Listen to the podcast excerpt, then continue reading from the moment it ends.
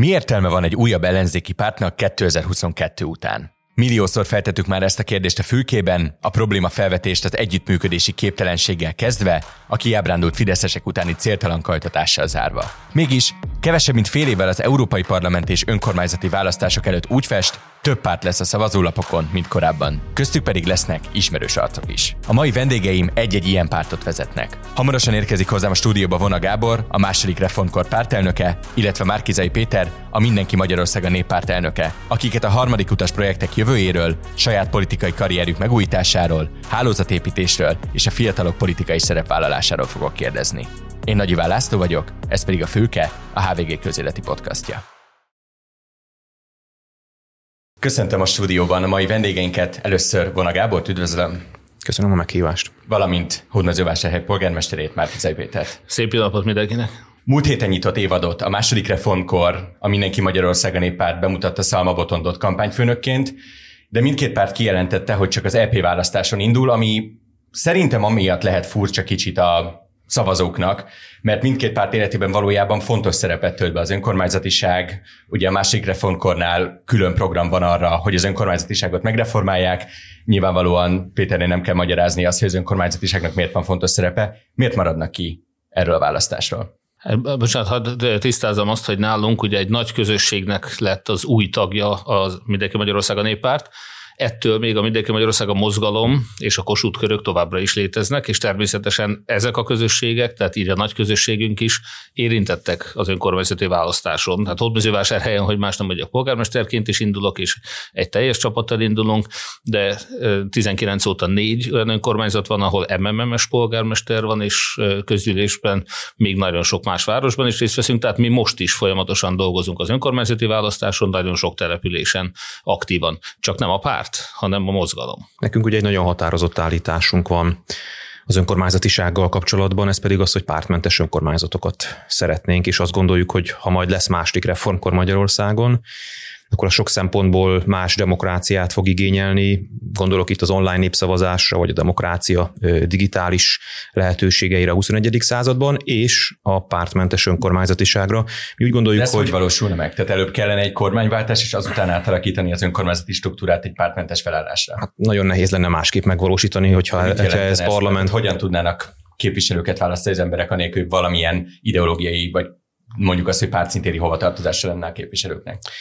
A mi javaslatunk szerint a jelölő szervezetek közül az országos választáson induló pártokat kellene törölni. Tehát, hogy olyan, olyan szervezet, amelyik országos választáson indul, legyen az országgyűlési vagy európai parlamenti, ne indulhasson önkormányzati választáson, és olyan helyi civil szervezetek, de hogyha a pártszóhoz valaki ragaszkodhat, hívhatjuk ezt helyi pártoknak is induljanak, akik a működésüket, a, a tevékenységüket évek óta helyi szinten végzik, és ezáltal képesek lehetnek arra, hogy az országos pártpolitikai érdekektől függetlenül a helyi érdekeket képviseljék. Ez a 21. században szerintünk nagyon fontos, mert a globalizáció miatt a lokalizmus szerepe nagyon felértékelődik, ez szerintem, szerintünk segíteni egy ilyen jogintézmény. Másrészt pedig a jobb döntésekhez, a emberekhez közelebb álló jobb döntésekhez, a szubszidiaritás elvének a működtetéséhez, én azt gondolom, hogy a helyi civilek sokkal alkalmasabbak, mint az országos pártközpontok. Ez, ez egy nagyon utopisztikus gondolat, hogy ki lehet vonni a pártokat. Tehát ehhez a pártoknak is lenne beleszólása, mert tételezzük fel, hogyha egy demokratikus rendszerváltás végbe megy Magyarországon, akkor nekik elég fontos szerepük van benne, és mégiscsak, hogyha valaki besorolja magát politikai aktorként, nem lesz máson erőforrása, ideológiai kapcsolódási pontja, azért ez egy nagyon... Ez a pártoktól nyilván önmérsékletet igényel, de sok minden utopisztikus volt, ami aztán megvalósult. Utopisztikus volt az ö, egykoron, hogy majd a hölgyeknek lesz szavazati joguk. Ma már ezt nagyon remélem, hogy senki nem meri megkérdőjelezni. Én úgy gondolom, hogy ez is egy ugyanilyen folyamat része. Sőt, vegyük észre, hogy a pártok is igyekeznek most már egyre inkább civil szervezet köntösébe bújni, kormány oldalról és ellenzéki oldalról egyaránt, iránt, mintha a pártok is éreznék ezt a folyamatot, ezt a tendenciát. Hát amit a Gábor mond, hogy eh, ha már a hölgy, tehát a szavazati jog eh, nőknek való kiterjesztését eh, mondjuk, akkor amit az önkormányzatoknál mond, az Gábor az inkább olyan, mint hogyha betiltanák a férfiak szavazati jogát. Tehát az rendben van, hogy a pártok mellett indulhasson bárki, tehát civilek is az önkormányzati választáson, de megtiltani a pártoknak, hogy legyen jelöltje, az nyugati demokráciában nem szokás. Mindazonáltal a lényegben egyetértünk, csak mi nem egy ilyen szigorú korlátozó, hanem egy gyakorlatias oldalról mondjuk is tanácsoljuk javasoljuk azt az ellenzéknek, hogy most, amikor vagyunk be, a pártok nem is népszerűek, és ráadásul az ellenzék megosztottsága és sok, sokszínűsége miatt problémákat is felvet, nem csak az, hogy Budapestről ne szóljanak be a helypolitikába, hanem az elutasítottság és az együttműködés okán is, hogy helyi lokálpatrióta civil közösségeknek van a legnagyobb esélye. Ezen az önkormányzati választáson győzelemre mondjuk a Fidesz jelöltjeivel szemben, és az sem mindegy természetesen, hogy adott esetben az európai parlamenti választással egy időben zajló önkormányzati választásokon mi el tudjuk-e távolítani az önkormányzati helyi problémákat, a Fidesz által majd súlykolandó európai vagy világ problémáktól, gender kérdéstől, LMBTQ mellett akár a háború kérdésétől, hiszen az önkormányzatnál nem erről van szó, arról van szó, hogy hogyan tudjuk tisztességesen fejleszteni a helyi közéletet, a korrupciótól megszabadítani a településeinket. Én azt gondolom, hogy ez a valódi kérdés, és ehhez ebben egyetértünk, hogy a helyi lokálpatriota a civil közösségeknek van nagyobb szerepe, úgyhogy még ha valaki valamely párt tagjaként is indul majd egy önkormányzati választáson, az én tanácsom is az, hogy ne pártszínekben tegye, hanem egy helyi egyesület színeiben. Mi is ezt tesszük vásárhelyen, ezt teszik a jászberények, a szombathelyek is sorolhatnám. Maradjunk még az önkormányzati választásnál egy percig. Péter, ha nem sikerül újrázni a hódmezővásárhelyen, visszavonul a politikától? Nem tudom, de őszintén szóval nem tervezem ezt, hogy elbukom a vásárhelyi választást. De ha mégis? Nem gondolkoztam rajta. Mi lesz a néppártal, hogyha ha nem sikerül újrázni hódmezővásárhelyen. Nyilván mi, mi mind a kettő területet fontosnak tartjuk. Én hódmezővásárhelyet kiemelten, és van egy közösség, aki az Európai Néppárthoz csatlakozandó mindenki Magyarországa néppártot építi. Nyilván az a vágyunk, hogy legalább egy, remélhetőleg akár kettő képviselőt kiutassunk az Európai Parlamentbe, hiszen ma Magyarország sorsáért ott lehet a legtöbbet tenni, tehát óriási jelentősége lesz ennek a választásnak, de nekünk hódmezővásárhely helyben egy eh, elég számos közösségről, tehát elég nagy számú közösségről van szó, nekünk ennél fontosabb nincs. Kitágítanám a kérdést, mi az az eredmény, amit el kell érnie mondjuk azt tényleg kőkemény, hogy el kell érnie a pártjaiknak jövőre, vagy akár 2026-ban, vagy mondjuk azt, hogy 2029-ben ahhoz, hogy azt mondják, hogy ennek van értelme folytatni, ha ez nem sikerül ezeket a célokat elérni, benne maradnak el a politikában. Hát mi azzal a ö, gondolattal kezdtük a politikai pályafutásunkat, hogy kilépünk a mennyiség uralma alól és azt mondtuk, hogy nekünk van egy jövőképünk, amit másik reformkornak hívnak, és majd remélem, hogy ebben az adásban lesz arról is lehetőség, hogy erről egy picit bővebben beszéljek. És ezt az utat járjuk, és az, hogy a 2024. június 9-i európai parlamenti választáson milyen eredményt fogunk elérni, az nem arról ad nekünk visszajelzést, hogy arra szükség van-e, amit képviselünk, mi meg vagyunk győződve arról, hogy igen, hanem arról ad nekünk visszajelzést, hogy hol tartunk ebben a munkában. Tehát a kérdésre a válasz, hogy bármilyen eredmény is szülessen, mi folytatni fogjuk a munkánkat, de természetesen azzal a eh, ambíciózus célral vágunk bele ebbe a kampányba, hogy csodát tegyünk, ugyanis olyan még nem nagyon fordult elő, hogy néhány hónapos párt, eh, mint amilyen a másik reformkor, európai parlamenti mandátumot szerezzen. Mi ezt a politika történeti bravúrt szeretnénk elérni és hát meg is adtuk ennek úgymond az alaphangját most január 20-án az évadnyitónkon, amikor azt mondtuk, hogy adjuk vissza az országot a fiataloknak, mert van Magyarországon egy olyan társadalmi réteg, nem kevesen, bár az is igaz, hogy politikai értelemben nincsenek többségben, hiszen az idősek többen szavaznak, ez ugye egy politikai közhely, de mégis van egy olyan réteg, a fiatalok, akiket a politika nem tart számon, akik nincsenek rajta a politika radarján, sőt odáig is elmentem, hogy azt mondtam ezen az évadnyitón, hogy a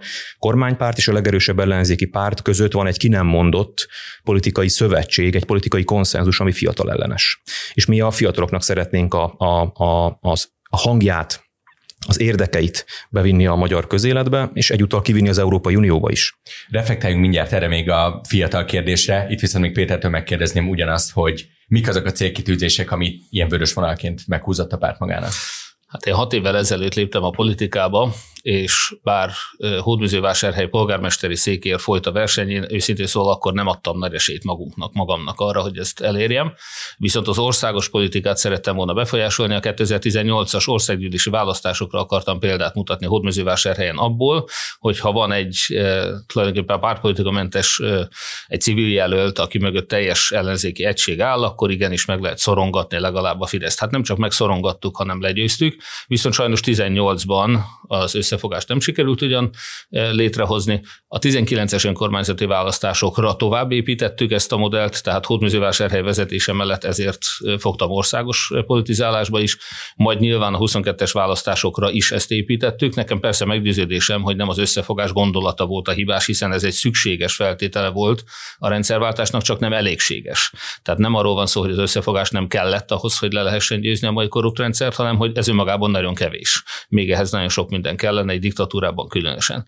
És ez a válasz arra is, hogy mik a céljaink és mik a terveink. Tehát természetesen, ahogy mondtam, Hódműző vásárhelyen legalább a 2019-es eredményt szeretnénk megismételni, azaz egy kétharmados többséget, minősített többséget a Hódműző vásárhelyi közgyűlésben és a polgármesterséget. Az európai parlamenti választáson pedig nyilván az Európai Néppárthoz csatlakozásnak a lehetőségét és a magyar politikának az érdemi befolyásolását ezzel a nagyon erős közösséggel ezt akkor tudjuk elérni, hogyha legalább egy reményénk szerint a kettő képviselőt ki tudunk jutatni az Európai Parlamentben, nyilván ehhez kérjük a választóknak a támogatását, de mind a két területen szeretném leszögezni, hogy nekünk nem cél a képviselőség és nem megélhetési kérdés, hanem hogy mondjam, lelkiismereti kérdés. Én annak idén is úgy szálltam be a politikába, hogy az országért éreztem, hogy teszek ezzel az országnak az előrelépésért. Hát meglátjuk, hogy az eredmények függvényében mit tudunk tenni az országért, mit tudunk tenni a közösségért, városban, Európai Parlamentben, és mindent meg fogok tenni a jövőben is, ami rajta múlik. Térjünk vissza erre a fiatalság kérdésre. Ugye azt Gábor említette, hogy a Fidesz és az összellenzékre utalva, hogy, hogy ott nincsen igazán egy, egy fiatalokra célzó platform. Azért, ha ebből egyel kiebb nézünk, azért látjuk azt, hogy eleve a Momentum maga kimondva kimondatlanul generációs pártként indult. A kutyapárt nyilvánvalóan főleg a fővárosban, de alapvetően egy népszerű platform a fiatalok körében, és itt van a mi hazánk, ami nagyon látványosan előre tört, egyébként a nagyon jól iskolázott 30 alattiak körében is. És láttuk azt, hogy a második reformkornak ez programpont, láttuk azt, hogy Péter előválasztási sikereinél nagyon-nagyon erősen ott voltak a fiatalok az egészben, én arra lennék kíváncsi, hogy mivel tervezik máshogy megszólítani fiatalokat, amivel eddig nem sikerült, és mi garantálja azt, hogy ez egy mozgósítható tömeg. A nemzetközi politikában évtizedes probléma, hogy a fiatalokat nem lehet aktivizálni, nem találják meg a politikusok a számukra fontos ügyeket, nem érintkeznek velük, ugyanazokat a paneleket próbálják levizezni. Mi a garancia arra, hogy nem pontosan ugyanezt fogják egy kicsit más ideológiai pontból kapni azok, akik mondjuk 30 év alattiak is változást szeretnének? Hát itt két kérdés is összefonódott, legalábbis én úgy olvasom ki. Az egyik az, hogy a fiatalokra lehet-e politikát alapozni, mert kevesen vannak a fiatalok, kevesebben vannak, mint az idősek, és éppen ez az oka szerintem annak a politikai szövetségnek, amit a Fidesz és a DK létrehozott. Tehát itt nem arról van szó, hogy a Fidesznek és a DK-nak annyira fontosak az idősek, hogy a politikájuk fókuszába őket állítják, hanem mivel az idősek vannak többségben, ezért felhasználják és kihasználják a szüleink, nagyszüleink generációját az ő politikai erejükhöz. Lényegében hatalomtechnikai eszközként. A fiatalok kevesebben vannak, való igaz, kevesebben mennek el szavazni, és nagyon sokan külföldön élnek közülük már, és egyre többen fognak külföldön élni, és ott ugye a kormánynak hála idézőjelben sokan nem is tudnak szavazni. Tehát politikai vagy politológiai értelemben, hogy mondjam, öngyilkosság szinte az, amiről most mi beszélünk a 2RK, hogy a fiataloknak adjuk vissza az országot, ez politológilag egy nagyon nehéz üzenet. És lehet, hogy a választás nem a fiatalok döntik el, de mi, ahogy mondtam, levettük a vállunkról azt a terhet, hogy a mennyiség uralma alatt politizáljunk, és azt mondtuk, hogy a helyes utat keressük. És a választásra nem is a fiatalok döntik el, de az országnak a jövőjét viszont ők döntik el. És itt jön az, az országnak a jövőjére nem lesz, ha egy olyan párt, ami nem ér el tisztséget. De mi hosszú távon gondolkodunk. Tehát itt most itt mindig az a hibája az ellenzéknek szerintem, hogy azonnal a következő választáson akarja Magyarországot megmenteni. Mi ezt a teret is levettük a vállunkról, és azt mondtuk, hogy ez egy hosszú munka lesz. Ez egy hosszú küzdelem lesz, ez egy hosszú építkezés lesz, és elkezdtünk egy jövőképet adni, egy gondolatot, egy alternatívát, hogy mi az, ami a ner szemben lehet, mert ilyen nem nagyon van az ellenzéki térfinal, hogy mi az, amit a NER bukása után elképzelünk. Másrészt elkezdtünk országos szervezetet építeni és programot adni. De hagyd térjek vissza még a fiatalokra egy pillanatra, mert a kérdésnek a másik része az volt, hogy hogyan lehet a fiatalokat meghódítani. Meg hogy itt mindenki Magyarországon és Európában csak ilyen paneleket pufogtat. A fiatalokat úgy lehet megszólítani, hogy ezt a maguk a fiatalok teszik. És ezért van az, hogy mi az Európai Parlamentben egy 23 éves hölgyet, aki egyébként egy elképesztően tehetséges hölgy, diplomáciában is dolgozott egy évet, Londonban végzett, Fazekas Mihály gimnáziumban végzett, tehát egy nagyon felkészült, fiatal kora ellenére elképesztően tájékozott és, és tapasztalt és alkalmas.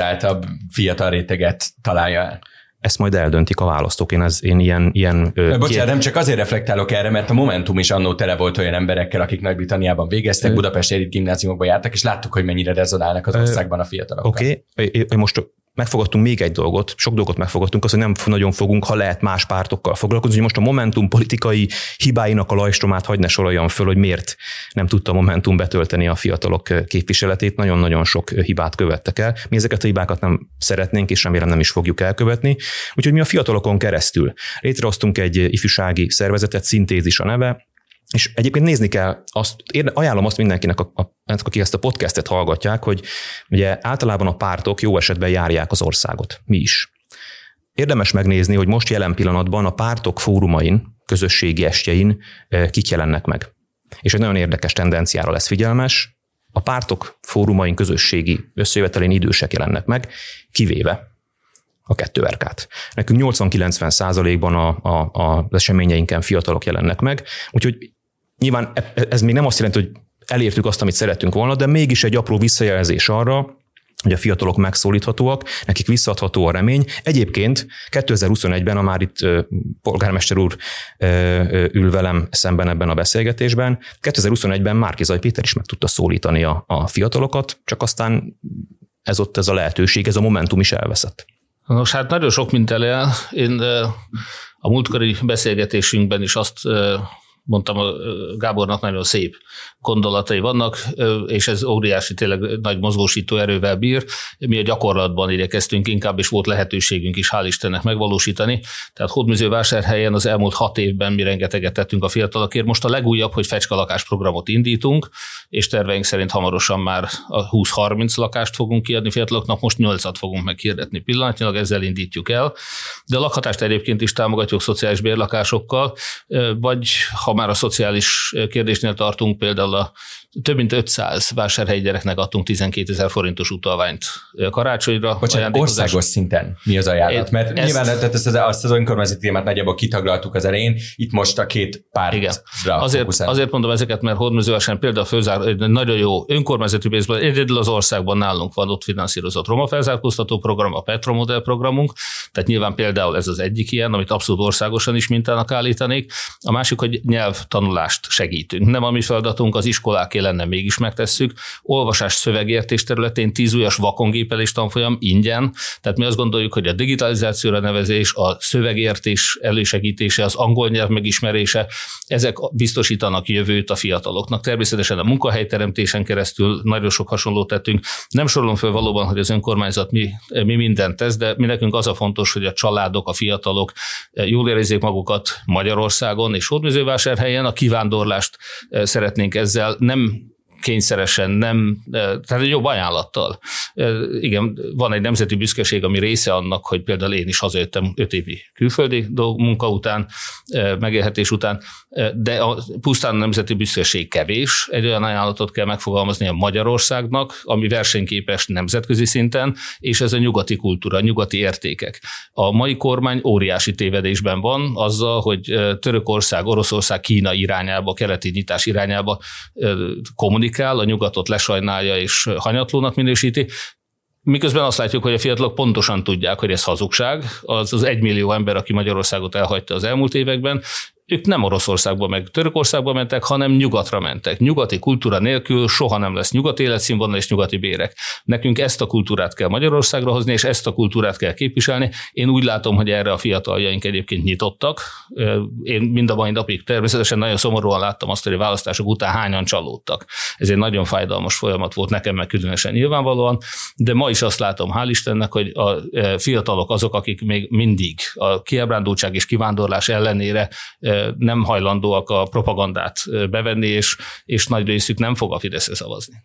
Én azt gondolom, hogy itt kell, hogy reagáljak, mert az előző beszélgetésünk, egy másik ilyen online felületen volt, ott valóban elhangzott már polgármester úr részedről, hogy, hogy én az elmélet, pedig a gyakorlat, de hát amit én itt elméletként mondok, az, az egyben gyakorlat is. Tehát mi egy országos szervezetet, egy országos pártot építünk. Ha már itt az, hogy mi az országos üzenet, az ugye elhangzott kérdésként. Tehát mi szeptember 9-én zászlót bontottunk, és azóta az ország minden pontjába elmentünk, eseményeket szerveztünk. Korábban alapítványként egyébként számtalan ifjúsági programot, workshopot, pilvax estet szerveztünk, és igyekszünk a, a fiatalságnak egy olyan szervezett és reményt adó politikai közösséget teremteni, ami mögé fel tud sorakozni. És Pekárné Farkas Semes, akit ugye már említettem, hogy ő lesz az európai parlamenti képviselőnk, hogyha a választók megtisztelnek a bizalmukkal, ő a január 20-ai évadnyitón elmondta a programot is. Ő elmondta azt, hogy a fiatalok életkezdését mi a politikánk fókuszába szeretnénk állítani, nem csak a hazai, az országos költségvetésben szeretnénk prioritást adni neki, hanem ami az európai választás tekintetében még fontosabb, azzal a célral megyünk az Európai Parlamentbe, hogy megértessük Európával, az Európai Európai Unióval, és meggyőzzük az Európai Uniót arról, hogy a kohéziós politikát gyökeresen át kell alakítani. A jelenlegi formájában ki kell mondjuk, hogy megbukott a kohéziós politika, nem tudott Magyarország felzár, és egyébként a régió sem tudott olyan értékben felzárkózni az Európai Unióhoz, ahogy azt szerettük volna. Ennek számtalan oka van, külön beszélgetést érdemelne meg, de mi azt fogjuk javasolni, hogy a, a környezetvédelmi és fenntartatósági szűrő, ami az uniós pályázatoknál most működik, és nagyon helyesen, mellett legyen egy másik szűrő, a fiatalok élet kezdése, és és értse meg Brüsszel, és értse meg az Európai Unió, hogyha a, a NERT, vagy az ehhez hasonló politikai képződményeket meg akarjuk akadályozni, azt egy módon tudjuk megtenni, hogyha az Európai Uniós forrásokat a humántőkébe és különösen a fiatalokba ö, fektetjük, vagy, vagy ő rájuk fordítjuk, és lehetőséget adunk nekik annak, hogy itthon éljenek. Ennek az egyik fontos feltétele egyébként a lakhatás. Tehát mi szeretnénk azt, hogy Magyarországon az, hogy fiatalok elkezdjék az életüket, önálló életet tudjanak kezdeni, az ne csak egy álom legyen, vagy ne csak egy bérlakás, hanem lakástulajdont is tudjanak szerezni. Ez vannak nyilván különféle önkormányzatoknál különféle programok, de ez egy országos feladat. És mi az Európai Uniós forrásokat ebbe az irányba szeretnénk csatornázni. Alig több mint négy hónapra vagyunk az EP választásoktól, és a ma reggel megjelent medián mérés szerint mind a kettőjük pártja egy-egy százalékon áll a közvéleménykutatásokban. Tudom, hogy közvéleménykutatást nem kell nyerni, választást kell nyerni, ezt, ezt hallottam már jó párszor, de mégis arra lennék kíváncsi, hogy, és végigvettük a fiatalokat is ehhez, hogy hol vannak azok a szavazók önök szerint, akik ebből az egyből négy hónap alatt ötöt tudnak önöknek csinálni ha máshol vannak, milyen pártnál vannak, és honnan kell őket elhozni, ha otthon vannak, miért menjenek el szavazni egy olyan pártra, ami gyakorlatilag vagy alig létezik valamennyi ideje, vagy egy olyan ember vezeti, akivel egy keserű politikai e, élményük van, mondjuk az, hogy két évvel ezelőttről addigra. Ja, hát én azt tudom mondani, hogy valószínűleg nem a pártoknál vannak, mert azt látjuk, hogy a pártok iránti elutasítottság elég nagy. Mi éppen ezért, amikor a mindenki Magyarország a néppárt támogatására buzdítunk, akkor éppen azt szeretnénk kiemelni, hogy mi nem a pártokkal kívánunk összefogni most, hanem az emberekkel, és egy európai parlamentben a hitelesség és a kapcsolatrendszer lesz a munka alapja, ezért mi az elmúlt időszakban például múlt héten a Monika Holmájerrel, az Európai Parlament Költségvetési Bizottságának a vezetőjével. Folytattam egy videóhívást és beszélgetést, de már két uniós biztossal vettük fel a kapcsolatot, három frakciónak a vezetőivel, köztük nyilván nálunk nagyon fontos az Európai Néppárt, ami a legerősebb frakció az Európai Parlamentben, illetve három bizottságnak a vezetésével, antikorrupciós bizottság, költségvetési bizottság, jogállamiság. Tehát én azt gondolom, hogy ezek a legfontosabb területek ahhoz, hogy érdemi munkát tudjunk végezni. Ez a mi ajánlatunk, és nagyon remélem, hogy azok, akik még bizonytalanok, még nem találták meg, hogy melyik pártra szavazzanak, azok erre, valamint arra a track recordra, tehát arra a bizonyított tényre tudnak támaszkodni, hogy mi vagyunk az egyetlen teljesen átlátható, tisztességgel elszámolt és alaposan átvilágított eh, párt ugye a mai eh, magyar közéletben. Eh, én vagyok sajnos az egyetlen olyan politikus, aki minden alkalommal közpénztől függetlenül, saját adományokból, magánadományokból tudtam a kampányomat megcsinálni, és fillere elszámoltam mindegyik után, amiben még a titkosszolgálat sem tudott belekötni. Tehát az a transzparencia, amit szerintem mindenki hirdet, nálunk ez bizonyított is. Tehát sajnos sajnos nagyon sok rossz gyakorlat van a pártok körében, e, mi gyakorlati példával és bizonyítékkal járunk elő. Erre a hitelességre e, kérem a választókat, hogy szavazzanak, és arra a munkára, amit most valóban az Unióban lehet elvégezni, ott lehet elérni azt, hogy meg tudjuk védeni a magyar környezetet az akugyáraknak a szennyezésétől, hogy meg tudjuk védeni a határainkat az illegális migrációtól, meg a Fidesz e, népességcseréjétől, amit vendégmunkások néven folytatnak, és a kivándorlás miatt indították el. A környezetvédelem, ugye mellett a munkásoknak a biztonsága is, munkavállalói jogok, az önkormányzatok, hogy megkapják az Euró- Magyarország, és azon keresztül az önkormányzatok kapják meg az Európai Uniós fejlesztési pénzeket, és a sajtónak a tisztessége, szabadsága, mert hát látjuk, jogállamisági kérdés is természetesen emellett az, hogy hogyan tömik ki a saját jelölő szervezeteiket pénzzel, hogy mennyire lábbal tiporják a demokratikus normákat ma Magyarországon. Ez ellen csak az unió segítségével tudunk föllépni. Természetesen nagyon jó lenne, hogyha a magyarok fölébrednének, ugye ébresztő Magyarország a programunknak a neve is, és elzavarnák a diktátorokat, de azt gondolom, hogy ehhez ma már annyira kiépített diktatúra van Magyarországon, hogy az Európai Unió külső segítsége is szükséges lesz. Egy kis pontosítást hogy tegyek a, a kérdéssel kapcsolatban. A medián felmérésében az én tudomásom szerint a biztos szavazók között a, a Mindenki Magyarországa mozgalom 1%-on, de a másik reformkor 2%-on áll. Tudom, hogy ez még hibahatáron belül van, de egy pontosítás azért. De a teljesnél mind a kettő 1 A teljesnél mind a kettő, de tudjuk, hogy a választás szempontjából a, a végülis azok, akik el fognak menni szavazni, ők ö, alakítják ki a százalékokat, de ez is még hibahatáron belül van, tehát hogy nem azt mondom, hogy ezzel mi hátradőletünk, sőt, ez azt jelenti, hogy nagyon-nagyon sok munka áll még előttünk. Ugye a mi pártunkban, ahogy azt mondtam, nagyon sok fiatal van, akik, akiknek még nincs politikai tapasztalatuk, úgyhogy most mi lázasan készítjük föl őket erre a kampányra, nagyon lelkesek és nagyon várják már, és nagyon-nagyon bízom benne, hogy sok sikerélmény fogja érni őket majd ebben a kampányban, de én azért mindig hűtöm a kedélyeket, és elmondom nekik, hogy ez egy nagyon-nagyon nehéz időszak lesz. De mi az ajánlatunk, ezt elmondtam, azt, hogy adjuk vissza az országot Magyarországnak, vagyis nekik. Nem egy generációs ellentétet szeretnénk ezzel ne, ne, szítani. Bocsánat, én, én arra vagyok kíváncsi, hogy ki fog rászavazni a másik reformkörre. Hát nyilván én abban bízom, hogy itt nem csak a fiatalok, hanem a középkorosztály és az idősek generációja is megszólítható, ugyanis amikor mi azt mondjuk, hogy adjuk vissza az országot a fiataloknak, én szülő vagyok, de Péter is az, ő többszörösen, akkor azt, azt is üzenjük, hogy egy olyan országot szeretnénk, ahol az állam segít abban a szülőnek, hogy a legnagyobb szorongását, hogy el tudom-e indítani az élete, élet, önálló élet felé a gyermekemet, ebben az állam segíteni fogja őt, meg a nagyszülők sem szerintem úgy kezdik a nagyszülői pályafutásukat, hogy úgy képzelik el, hogy majd Skype-on beszélgetnek az unokáiknak. Amikor azt mondjuk, hogy adjuk vissza az országot a fiataloknak, akkor azt is üzenjük, hogy adjuk vissza az unokákat a nagyszülőknek.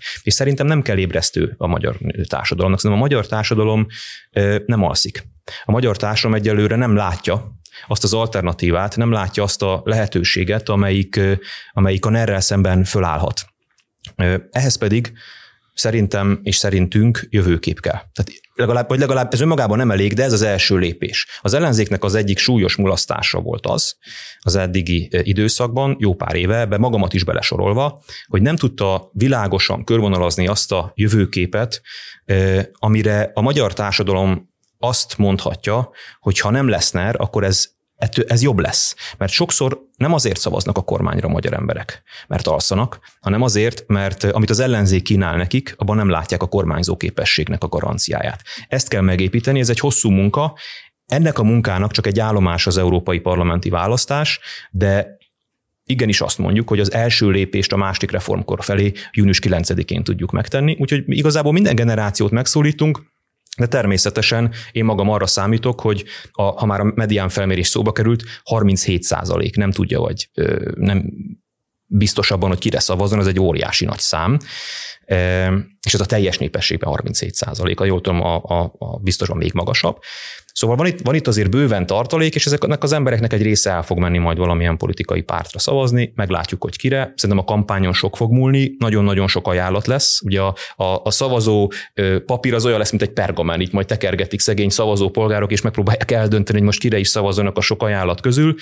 Én azt gondolom, hogy a kampányban mindenki megpróbálja majd ezt elmondani. Mi arra készülünk egyébként, hogy hát bejárjuk az egész országot 200-250 fórumra. Péter, röviden reflektálna erre. Igen, csak azt szeretem mondani, hogy ez egy tulajdonképpen ettől a konkrét kérdéstől magasabban lévő általános kérdés, hogy egy ilyen nem demokráciában, diktatúrának szoktam mondani, az ellenzék az igazi oka a diktatúrának, vagy a kormány, és szeretném mindig leszögezni, hogy nem az ellenzék az oka. Én tudnám szídni az ellenzéket, nem erről van szó. Hitelességi problémák, összefogás probléma, együttműködés, nagyon sok probléma van az ellenzéki oldalon, de nem ez az oka. A rendszerváltáshoz valójában az kell, hogy az emberek megértsék, hogy ők azért szegények, azért élnek rövidebb ideig, mert egy diktatúra van Magyarországon olyan emberekkel, akik a saját zsebüket tömik, és nem a fiatalokért, nem az országért dolgoznak, hanem a saját gazdagodásukért. Tehát szerintem ez egy nagyon alapvető kérdés. Jövőkép igenis van, hál' Istennek, föltételezem, hogy egyébként minden pártnak van jövőképe. Szerintem egy rendkívül hiteles jövőképünk volt, és hadd emlékeztessek arra, hogy most is egy rendszerváltásra van szükség. 1990-ben is egy rendszerváltásra volt szükség, akkor minden párt magáénak érezte azt a négy alapértéket, amely mellett én az elmúlt hat évben is mindig kampányoltam, a demokrácia, a jogállam, a piacgazdaság és az Európai Unió. Európai Együttműködés. Ez a négy érték 1990-ben gyakorlatilag minden párt sajátja volt, és ma azt lehet mondani, hogy hát a mindenki Magyarországon mozgalom és néppárt az kitart emellett, de az ellenzéki pártok jó része is eltávolodott legalább a négy érték valamelyikétől. Tehát én azt gondolom, hogy nekünk igenis van egy értékrendünk, az európai értékrend, a nyugati kultúra, ez az igazi jövőkép, csak ez hoz gazdagodást, nem csak nálunk a világban bárhol, és nekünk igenis ezeket az értékeket kell propagálnunk. Szerintem szerintem van jövőkép, és ez nagyon, nagyon fontos jövőkép. Gábor, vonj erre a szemölök. Abban az értelemben, hogy szerintem az még, hogy Európa jövőnk, az, az nem önmagában nekem nem jövőkép. Nyilván ez, ez számomra egyértelműség. Tehát Szent István óta ez a kérdés eldőlt. Igen, de hány olyan párt van a parlamentben, akinek ez egyértelmű? Az, az egy jó kérdés, de én azt sem tartom helyesnek, hogyha amikor azt mondjuk, hogy Európa a jövőnk, akkor ebben mindig belefoglaltatik egy ilyen zsigeri keletellenesség. Tehát szerintem önmagában az, hogy Magyarország a geopolitikai helyzetéből, kulturális eredetéből fakadóan épít kelet felé is jó kapcsolatokat, az, az, az lehet felelős politika. Ennek a kormánynak a politikájában nem ezt látom, ott egy kifejezetten felelőtlen orosz rulettet látok, de ez még önmagában lehet felelős politika, és én óvnám az ellenzéket magunkat attól, hogy miközben látjuk, hogy elképesztő veszélyes keleti kalandokba, kalandozásba viszi bele Magyarországot a kormány, mi egy ilyen ellenkormányzással magunkra haragítsuk a keletet. Nyilván Putyinnal nem lehet tárgyalni. Nyilván vannak olyan diktátorok keleten, akikkel nem lehet tárgyalni. De, de ez nekünk ne a keleti kultúra, vagy a keleti társadalmak, vagy a keleti államokkal kapcsolatos zsigeri ellenállás legyen, vagy ellenmondás legyen. Ez az egyik megjegyzésem, és a másik meg az, hogy Szerintem nem csak rendszerváltásra van szükség, hogy szerintünk. Nyilván szükség van egy kormányváltásra, ez a felszín. Hogy kicsit mélyebbre ásunk, szükség van egy rendszerváltásra. De miért mi pártá alakultunk, mert igazából ez is lehetne egy legitim kérdés, hogy miért alakultunk pártá. A másik reformkor azért alakult pártá, mert ugye egy alapítványként működtünk korábban, mert úgy érezzük, hogy ennél is mélyebb feladat van, társadalmi mentalitásváltásra van szükség. Eluralta a magyar politikát, és a mi jövőképünkben talán ez a kulcskérdés, egy olyan törzsi iszabbirkózás és egy olyan törzsi hadakozás, ami ami végső mindig azt a helyzetet állítja elő, hogy két párt marad a végén, vagy két nagy erő, egy ilyen polarizáló. Ugye a hegylakóban volt annak, hogy csak egy maradhat, a magyar politikában mindig csak kettő maradhat a végén, a kormány meg az ellenzék. És szerintünk ez nem jó. Mi annak örülnénk, hogyha sokkal színesebb közélet lenne Magyarországon, nem úgy, lehet, nem úgy szavazna az ember. erről nem az ellenzéki pártok döntenek. Tehát ez egy, ez egy populista er, megosztás pont, alapozó hát, kormánynak a hát, terméke. Pontosan erről van harmadik, szó. De, de ez egyébként a, a, a magyar társadalom dönt szól a kérdés, hogy akkor miért kell harmadik frontot nyitni, és miért nem kitalálni egy olyan közös vízet, ami egyáltalán elmozdítható, mert láttuk, hogy összefogással nyilván abban az olyan minőségében, amilyen 2022-ben volt, nem sikerült. Az, hogyha három felé bontjuk ezt a frontot, nem látom egyelőre azt, hogy hogyan segít abba, hogy ez a rendszer mozduljon. Pontosan úgy, hogy a társadalmi mentalitásváltásra kell először koncentrálni. És a társadalmi mentalitásváltásban megteremteni azt az élményt, azt a demokrácia élményt, tudom, hogy amiben most élünk, az nem demokrácia. De ettől függetlenül azt a demokrácia élményt meg kéne teremtenünk, és e, ezért igenis tud tenni a politika, hogy ne úgy szavazzanak az emberek politikai pártokra, hogy a másik ellen, fogcsikorgatva, mert igazából nekünk a demokrácia élményünk az, hogy elmegyek szavazni a másik ellen. Az lenne a jó, hogyha olyan alternatívákat tudna a magyar politika létrehozni, ahol el tudok menni szavazni magamért. Azért, mert úgy érzem, hogy ez a párt engem képvisel. Én nem harmadik utas politikát szeretnék, hanem negyedik, ötödik, hatodik, hetedik utas. Nyolcadik utas azért nem mondom, mert annak, annak van egy rossz konnotációja, de hogy minél több politikai ajánlat legyen minél pesgőbb demokrácia, minél polgáribb világ, és nyilván ezt jelenteni a másik reformkor. És én tudom, hogy ettől nagyon távol állunk. Tudom, hogy ez sokak számára illúzió vagy utópia, de szerintünk meg pont ezt az illúziót, pont ezt az utópiát, vagy pont ezt az ideát, ezt a célt kell kitűzni, mert De mert ha nem tudjuk, hogy mi az... Miért, miért a 14. évben, amikor az első, mondjuk azt, hogy legyünk nagyvonalak, és mondjuk azt, hogy az első NER ciklus után már láttuk, hogy ez ebben El, irányba megy. Elmondom azért, mert most már nagyon jól tudjuk azt, hogy ö, ö, amikkel eddig próbálkozott Magyarország, az nem működik sem az összefogással, sem a különindulással ezt a NERT nem tudta leváltani az ellenzék semmilyen formában, vagyis még mélyebbre kell lásni. Szerintem itt a politika most már egy társadalompszichológiai képlet. Orbán Viktor nem is a kétharmadával, nem is a, a, a deep state-jével tartja a, a markában a hatalmat, hanem azzal, hogy pszichológiai értelemben uraj, uralja a magyar társadalmat. Ez itt szétfeszíteni a mi beszélgetésünket, egy külön adást érdemelne, de szerintem ezzel a szinttel is foglalkozni kell, hogy hogyan tartja csapdában a magyar társadalmat, és ezért mondom azt, hogy mentalitásváltásra van szükség Orbán Viktor. Hát igen, hadd reflektáljak erre. Nyilván eh, Gábornak a Nemzetközi Új Turadizmus Alapítványa, meg az iráni török, illetve orosz kapcsolatai okán a keleti nyitás az nyilván közelebb áll hozzá, mint hozzám, de semmiképpen nem jelenti azt, hogy mi bármely kultúrát, Afrikát, Dél-Amerikát, Ázsiát elutasítjuk, viszont szerintem Magyarországnak nagyon egyértelműen nyugaton van a helye, értékközösség, az más, hogy, hogy nem kulturális kapcsolatok vannak, meg kereskedelem van a keleti országokkal, de a demokratikus, jogállami, piacgazdasági elvektől el távolodni, a NATO-t, az Európai Uniót elárulni, részt venni a krími álnépszavazásban és elcsató, krím elcsatolásában, vagy egy orosz kémet juttatni az Európai Parlamentbe, az nekem ugyanúgy elárulása az Uniónak, mint amikor statisztikákat hamisított egy kormány, és akkor is Putyinnal üzletelt, vagy amikor a mai kormány utoljára az egész nato belül még mindig akadályozza Svédország NATO csatlakozását. Tehát szerintem ezek igenis értékrendi kérdések, és az ellenzékben pedig hitelességi kérdések vannak, Szerintem egyébként jó hangzó, és még a második világháború előttről természetesen nagyon szimpatikus népi mozgalom, ha úgy tetszik, volt a harmadik út ideológiája.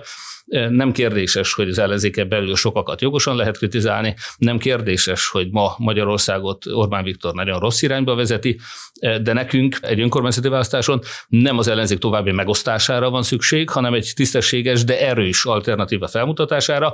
Ehhez pedig a pártoknak például egy önkormányzati választáson valóban érdemes egyet hátralépniük, és ideológiától függetlenül a helyi közösségért legtöbbet tevő csapatot támogatni. Ha megegyezés nincs, akkor akár előválasztással is ezért indítottunk erre egy petíciót. De a legfontosabb azt gondolom, hogy ha ez a jövőkép kérdésnél vagyunk megint, hogy mi azt gondoljuk, hogy a hitelesség az igazi kérdés, nincs ilyen értelemben harmadik út, valaki vagy a nyugati értékeket vallja, vagy attól távolodni akar, és esetleg ezt a nyugati orientációt megosztani akarja, gyengíteni ezzel sok esetben az ellenzéket.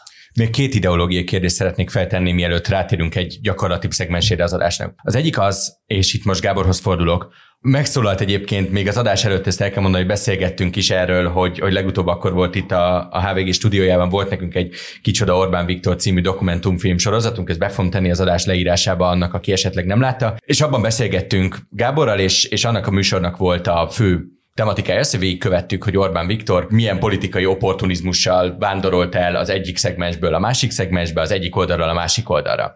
Na már most, Gábor, a Jobbik az önvezetése alatt egy szélső jobboldali párt volt. Ez átalakult egy néppártá, most itt áll a másik reformkor, a centrumban nem mondok rosszat, hogyha azt mondom, hogy a centrumban. Miért hiteles centrista az a vona Gábor, aki a Magyar Gárdától ment el a második reformkorig belátható időn belül? Pont ezért. Tehát az én történetem az valójában egy, egy út, amit szerintem nagyon sokan bejártak az én generációmban. 2006-os politikai élmény, 2006-ban lettem a Jobbik elnöke, minden olyan jobboldali nemzeti gondolkodású fiatalnak, aki akkor ezt az értékrendet képviselte, hogy radikalizálódott én is. És én ezt soha nem is tagadtam, és nem tudok nagyon rajtam kívül olyan politikus vagy politikai vezetőt, aki a maga változását így kitette volna a színpadra, és élve boncolta volna önmagát, mert hogy ezt végigkövethette bárki. Tehát ezt én nem a színfalak mögött próbáltam elsúnyogni, hanem kiálltam és elmondtam, hogy én csomó mindent másképp gondolok, mint ahogy gondoltam. És én ezt nem hátrányomnak érzem, hanem, hanem inkább előnyömnek. Ugyanis Elfogadja, ha valaki erre azt mondja, hogy ez politikai opportunizmus? Nem. Nyilván az, az, hogy az az ő vélemény, azt elfogadom, csak, csak szerintem ez nem az, hanem, hanem itt ugye arról beszélünk, hogy én 2013-14 környékén elkezdtem a Jobbik néppártosodási folyamatát, és onnantól kezdve nagyjából ugyanazt képviselem, hogy ki kell lépnünk a, a törzsi gondolkodásból. Ki kell lépnünk a törzsi háborúból. Ugyanis ez szerintünk, és szerintem Magyarország legsúlyosabb problémája. Ez az, ami megakadályozza azt, nem csak, hogy megoldjuk a problémáinkat, azt, hogy, azt, hogy egyáltalán megbeszéljük őket, hogy, hogy, hogy egymással egyáltalán szóba tudjunk állni. Hát nézzük meg a politikai vitáinknak a színvonalát. És én a jobb oldalról jövök. És ahogy ön is fogalmazott, most a kettő RK, hogyha politológiai értelemben el kell helyezni, nagyon nehéz ebben a jobb és bal megosztottságban elhelyezni, mert mi már nem hiszünk ebben igazából. De mondjuk azt, hogy egy centrista párt vagyunk. Most itt állok, és, és azt tudom mondani, hogy ahonnan én jövök, az, az nem jó ahonnan én jövök, az a törzsi gondolkodás, az nem vezet sehová, de ugyanezt mondom bármelyik irányból, aki, a, a, aki, aki azt hiszi, hogy ma Magyarországot valamilyen ideológia, egy ideológia alapján kell megmenteni. Legyen az liberális, konzervatív, szocialista vagy nacionalista, az nagyon súlyos tévedésben van. Fel is vezette egyébként azt a kérdésemet, amire szeretném még, hogy reflektáljunk, mégpedig az, hogy ha megnézzük Magyarországon a, a jobb oldalt, látunk egy Fideszt, ami konzervatívnak próbálja beállítani magát, látjuk, hogy valójában radikális, és látunk egy mi hazánkot, amelyik még ettől is jobbra van, mondjuk azt, hogy az ultra jobb oldalon. És ez a két párt együtt a parlamenti patkó 70%-át lefedi teljesen egyértelmű az, hogy ha valaki szeretné ezt a rendszert megváltoztatni Magyarországon, akkor matematikailag sem jön ki ez anélkül, hogy onnan arról az oldalról elhozzon embereket, és mind a ketten, akik itt ülnek, mind a ketten valamilyen szinten a jobb oldalról jönnek, beszéltek arról, Péter is rengeteget beszélt a jobb oldali meggyőződéseiről. A kérdésem az, hogy mivel lehet megszólítani, alternatívát kínálni azoknak a jobboldaliaknak, akit Gábor úgy fogalmaz, hogy törzsi gondolkodásban vannak, de akik benne vannak ezekben a nagyon-nagyon szorosan összefonódó és nagyon nagy szavazói hányadot kitevő politikai csoportban. Minek az ajánlat? Hát ez is akkor erre a kérdésre is örömmel válaszolok, de az előzőre még hadd reflektáljak, én visszatérnék a hitelességi kérdéshez. Én egyébként a Gábort, amiket mostanában mond, én maximálisan egyetértek vele, és azt gondol, még hitelesnek is tartom azt, hogy most ő ezt gondolja. Az egy számomra inkább másik kérdés, hogy akkor, amikor ez a szélsőjobbos, kicsit rasszista, kicsit Európa ellenes, Európa zászló égető Jobbiknak volt még az elnöke. Én azt gondolom most így visszatekintve, de nyilván ezt ő látta belülről, hogy én inkább abban nem érzem őt annyira hitelesnek, tehát azt nem tűnt nekem annyira sajátjának, tehát ez a szerep, ez úgy az ő egyéniségéhez, amennyire én ismerem, ez a hitelesebb személyisége, nem az az agresszív, nem, az, nem, nem a radikális, nem a rasszista és a többi, tehát ez még rendben is van. Ha valaha opportunista volt Gábor, szerintem ott volt opportunista. Ettől függetlenül helytelenítem azt, hogy még a néppártosodás alatt is egy torockait sikerült behozni annak idején a jobbikba, tehát az pont a néppártosodással ellen irányba megy, vagy hogy ma is a Forrai Bálint jobbikos háttérembernek a címére van bejegyezve a két RK, illetve a mostani pártja és alapítványa. Tehát ezek számomra inkább kérdéseket vetnek föl pénzügyek átláthatóságára is a Partizánban Marci rákérdezett jogosan, azt gondolom. Tehát én ezt a hitelességi problémát inkább ebben látom. Orbán Viktornál teljesen egyértelmű az opportunizmus.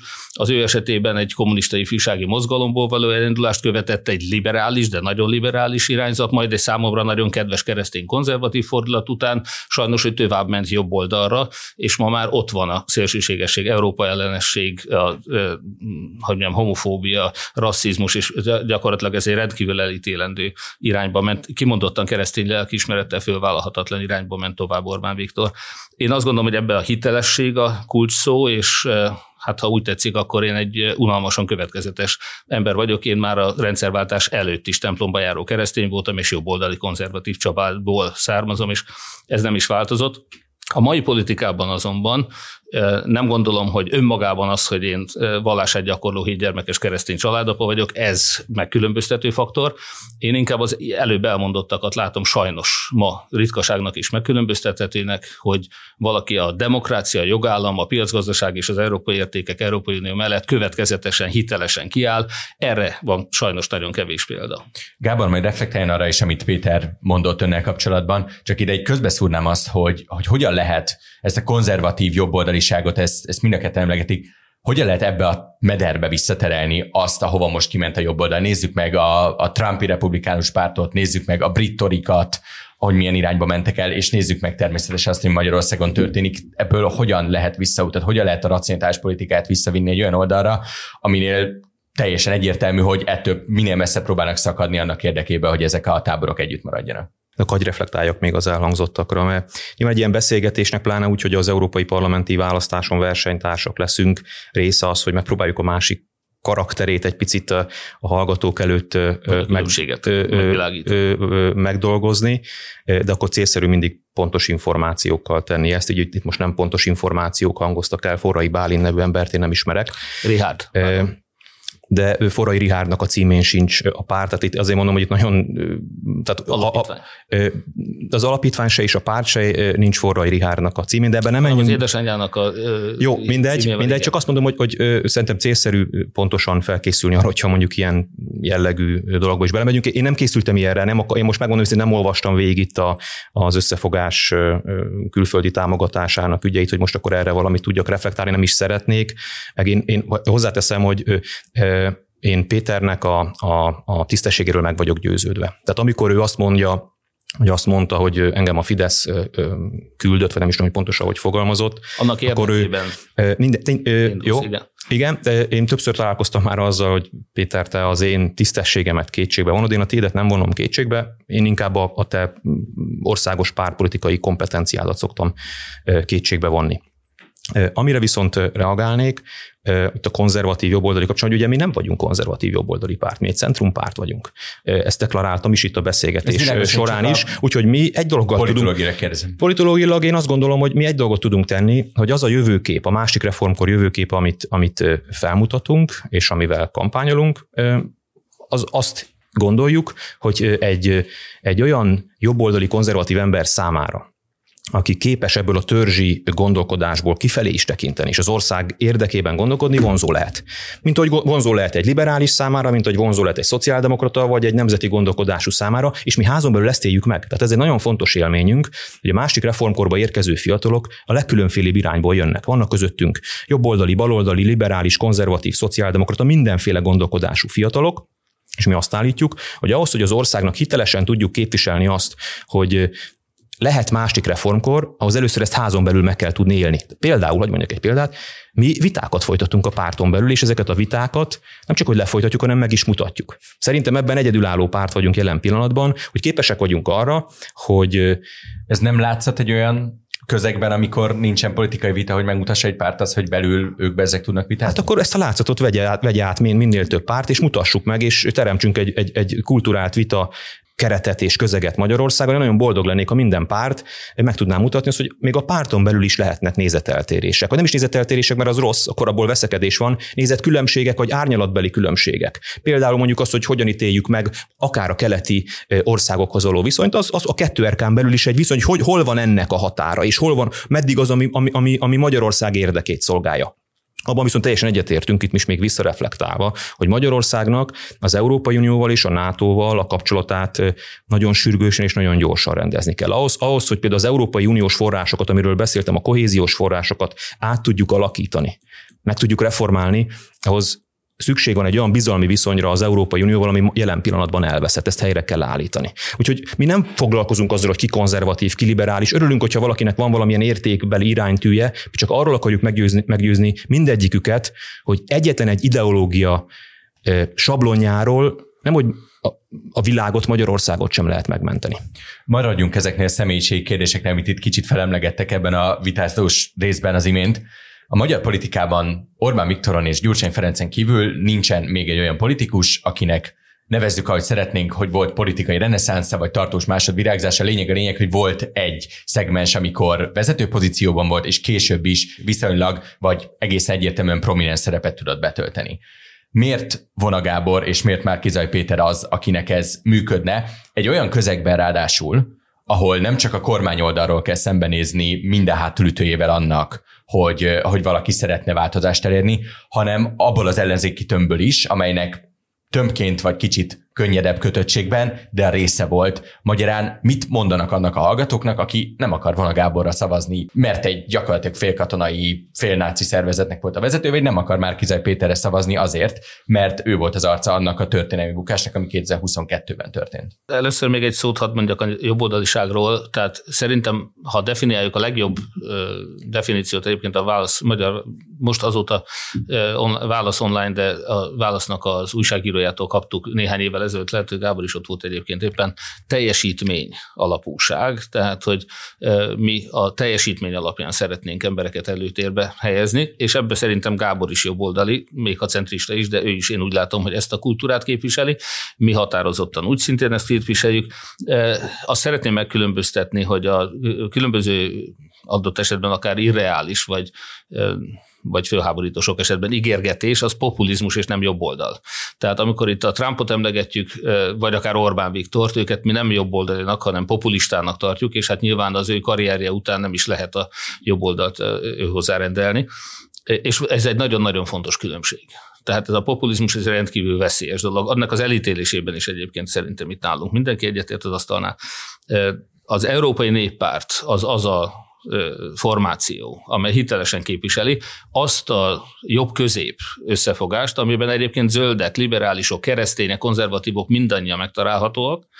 Mi ehhez az értékrendhez tartozunk, és ehhez szeretnénk csatlakozni majd az európai választás után is.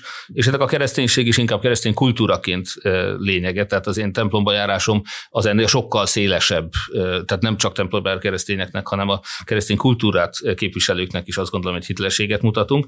És visszatérve a kérdésre, hogy ha úgy tetszik, akkor bukott politikusként Orbán Viktor két bukott választás után visszatért a magyar politikára. Szerintem egyébként nem a pszichológiai tudása, hanem a diktátori képességei azok, amik őt kiemelik, és nem is a, megbebonázta a magyar népet, hanem egy nagyon erős propagandagépezete van. Ettől még az Orbánnak ebben való tehetségét szerintem nem lehet elvitatni. Gyurcsány Ferenc úgy szintén nyilván elég sok választást veszített. Én azt gondolom, hogy nyilván az én saját hibáim mellett nyilván Gyurcsány Ferencnek a mi szövetségünkben való szerepeltetése volt a Fidesz egyik legfontosabb kampányeleme. Még a háború előtt arra építették a riogatást az ellenzékkel, hogy hát mégiscsak Gyurcsány fog visszatérni. Ezt nem akarják a magyar választók, mi se akartuk természetesen, mi nem akarjuk azt a kormányt visszahozni, ami nyilvánvalóan nagyon sikertelen volt, és még csak az előbb elmondott értékeket sem képviselte, tehát ráadásul még a Fidesztől sem szabadult meg, hiszen a mondjuk Polt Pétert Gyurcsány Ferenc emelte vissza már a leváltása, vagy a mandátuma lejárta után a legfőbb ügyészségbe, tehát nagyon sok szívességet tett már Gyurcsány Ferenc Orbán Viktornak. Nem ezt akarjuk vissza, de ezzel riogattak. Tehát van két olyan politikus, aki valóban akár többször is bukott, és mégis itt van. Én nem is ezt vitatom el, hogy nyilván egy új arc kell, de azt gondolom, hogy mind Gábor, mind én az ismertségünkkel és a eddig életutunkkal tudunk segíteni valakinek. Ő a fiatalokat célozta meg, és ez egy nagyon szép nemes törekvés, azt gondolom, hogy ez egy támogatható dolog. Mi a fiatalokon kívül talán egy nagyon széles közösséget képviselünk, az átláthatóság, az európai értékrend és a demokrácia jogállam korrupció ellenesség, valódi rendszerváltás és elszámoltatás. Tehát vannak olyan értékek, amit mi mindig hitelesen képviseltünk, tehát én valóban egy szövetség élén elveszítettem ezt a választást, és ezt nem fogom eltagadni, de a becsületemet azt megtartottam. Akármilyen lejárató kísérletek voltak, ezt a hitelességet én hozzá tudom tenni egy közösséghez. Nem a saját érdekemben. Én nem gondolom, hogy nekem kellene bármit vezetni Magyarországon vagy a világon, de ha én tudok tenni bármit is, ha én a saját ismertségemmel, vagy, vagy véleményemmel, tudásommal, tapasztalatommal, hitelességemmel hozzá tudok járulni egy közösségen keresztül Magyarország boldogulásához, azt meg fogom tenni. Tehát nem, nem én vagyok az, aki hogy bármiféle hatalmi pozícióra törne, szó sincs erről. Én egy munkásként, szolgaként, a nép szolgájaként, ha viccesen idézhetem ugye a korábbi sorozatot, ukrán sorozatot, tehát egyszerű szolgaként és nem uralkodóként szeretnék hozzájárulni a közösség sikeréhez. Én 2018-ban a választási vereség után lemondtam, hiszen megígértem, hogyha nem sikerül leváltani a kormányt, akkor lemondok akkor úgy éreztem, hogy és a mandátumomat is visszaadtam, mert úgy éreztem, hogy időre van szükségem. Időre van szükségem arra, hogy átgondoljak nagyon sok mindent. Az egy óriási pofon volt, és öt éven betellett, mire úgy éreztem, hogy, hogy újra a politikába szerepet tudok vállalni. És én azt hiszem, hogy a hátralépés az nagyon fontos ahhoz, hogy egyáltalán valaki vissza tudjon térni. Tehát az, aki nem tud hátralépni, azt szerintem nagyon nem szerencsés, ha előrelép. Attól óvakodni kell, aki nem tud hátralépni. Ugyanis azt mondjuk, hogy a politika könnyen válik droggá könnyen válik függőséggé, amikor valaki egyszerűen nem tud lemondani már a hatalomról. Ezt láthatjuk most Magyarország többé-kevésbé ettől szenved. Úgyhogy én azoknak, akik esetleg az én politikai múltam miatt nem kívánnak bennünket támogatni, egyrészt azt tudom mondani, hogy nyilván megnézzék meg a többi párt programját, és hogyha találnak szimpatikusabbat, akkor nyilván szavazzanak rájuk. Ez a demokráciának a lényege valójában, hogy versengünk a támogatásukért, és mindenki megpróbálja a lehető legjobb programot, meg a lehető legjobb jelölteket felvonultatni. De ennél többet is tudok nekik mondani, ugyanis nem rám kell szavazni. Tehát ez nagyon fontos, hogy sajnos a magyar politikát eluralja, meg nyilvánvalóan az emberek talán ezt el is várják, hogy, hogy legyen egy arc. Van egy ilyen kis vezérkultusz a magyar társadalomban. De a másik reformkorban nagyon-nagyon sok tehetséges fiatal sikerült ebben az öt évben összegyűjteni az alapítványi időszakban, és én tudatosan építem őket, tudatosan segítem őket arra, hogy a nagy politikában minél jobban meg tudjanak jelenni, minél nagyobb szerepet tudjanak vállalni, és az én, én szerepemet sokszor úgy látom, mint egy ilyen mentor, aki persze pártelnök is, és maga is részt vesz vitákban, most is egy pártelnöki vitán vagyok végül is, ha úgy vesszük, de közben a, a másik szememmel már őket figyelem, erősítem, segítem, megpróbálom megóvni attól őket, hogy azokat a hibákat, amiket én elkövettem, ők ne kövessék el, megpróbálom azokat a pozitívumokat, amiket én megtanultam átadni nekik, úgyhogy én arra kérem a választópolgárokat, hogy nézzék meg a programunkat, nézzék meg azokat az arcainkat, akikkel majd találkozni fognak, hallgassák meg őket, és utána majd döntsék el, hogy adnak-e esélyt nekik, vagy sem. Két rövid kérdés. Az egyik valójában egy állítás, azt szeretném megkérdezni, hogy igaz-e vagy hamis, amíg Gyurcsány Ferenc a pályán van, addig nem lesz kormányváltás. Hát hajlok arra, hogy igaz. Igen, ez a legutóbbi beszélgetésen is előkerült. Én okokozati összefügg, vagy mondjam, még elsőben sem mennék bele, mert lehet okokozati összefüggést is akár megtalálni, de arra hivatkozni mai tisztességes, becsületes, elfogulatlan magyar választópolgároknak, hogy itt azért nem teszünk semmit, mondjuk, vagy, vagy azért látjuk reménytlennek a helyzetet, mert egy olyan ember, akinek a döntésére nyilvánvalóan nincs ráhatásunk, így vagy úgy dönt, vagy viselkedik, ez kontraproduktív produktív. Inkább igaz, vagy inkább hamis? Nincs okozat összefüggés, tehát nem, nem tudjuk el mi befolyásolni azt, hogy Gyurcsány Ferenc visszavonul vagy nem, és én nem, egyáltalán nem látom, hogy azért, mert Gyurcsány Ferenc él azzal a Isten adta, vagy alkotmány adta jogával, hogy politikai közszereplőként viselkedik, ez nem lehet indok arra, hogy ne váltsunk rendszert. Akkor én is hagyj reagáljak el egy picit bővebben elnézést.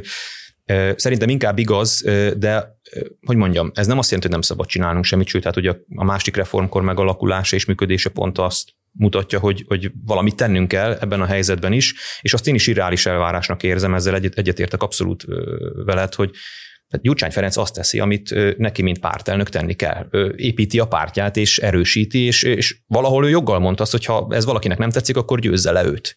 Tehát, és én ezt azt gondolom, hogy akkor, akkor igazából ilyen értelemben ki is jelölte a feladatot az ellenzéki oldalon. Ha valaki nagyobb reményekkel vág bele a politikába, akkor igenis először Gyurcsány Ferencnél is sikeresebb és erősebb ellenzéki pártot kell építeni. Akárhány mérés néz az ember, alapvetően azt fogja látni, hogy az ellenzéki választók, mondjuk az ellenzéki választónak azt, aki biztosan nem kormánypárti szavazó, azt szeretne látni egy ellenzéki összefogás, és a fő problémája a 2022-esen nem az összefogás megtörténése, hanem annak a miensége volt.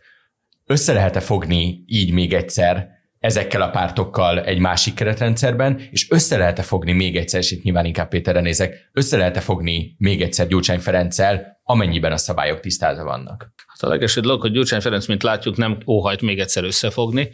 Ő még egy előválasztást se szeretne még egyszer, amit mondjuk az előző, eredme, ered, előző előválasztásnak a kiemelkedő részvétel melletti eredménye indokolhat is. Tehát én azt látom, hogy Gyurcsány Ferenc és az általa szorosan befolyásolt politikusok, mondjuk Ungár Péter, Jakab Péterre gondolni, ők egyáltalán nem akarnak összefogást, és ezt már a választás estén egyértelművé tették.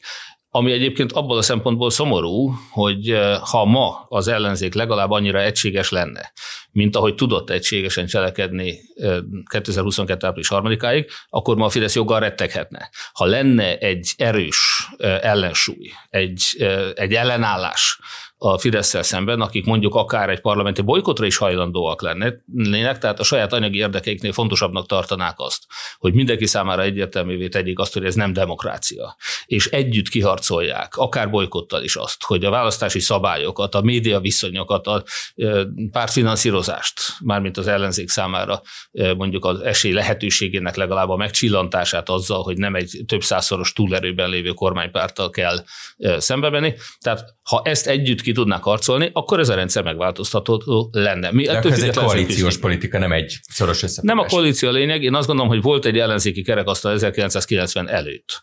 És ha valaki azt gondolja, hogy az akkori gyurcsányjal, ami lehet ízlés szerint lehet bármelyik az akkori ellenzéki pártok közül, nem akar összefogni, ott nehogy azt gondolja valaki, hogy a KDNP az kedvelte a Fideszt. Kimondottan utálták egymást. Mégis az ellenzéki kerekasztalban együtt voltak, vagy éppenséggel az MDF az SZDSZ-t, vagy a szociáldemokraták a kisgazdákat. Tehát nem, egyáltalán nem feltétele annak, hogy egy nagy szent közös cél érdekében minden tisztességes magyar ember fellépjen, még a fideszesek is.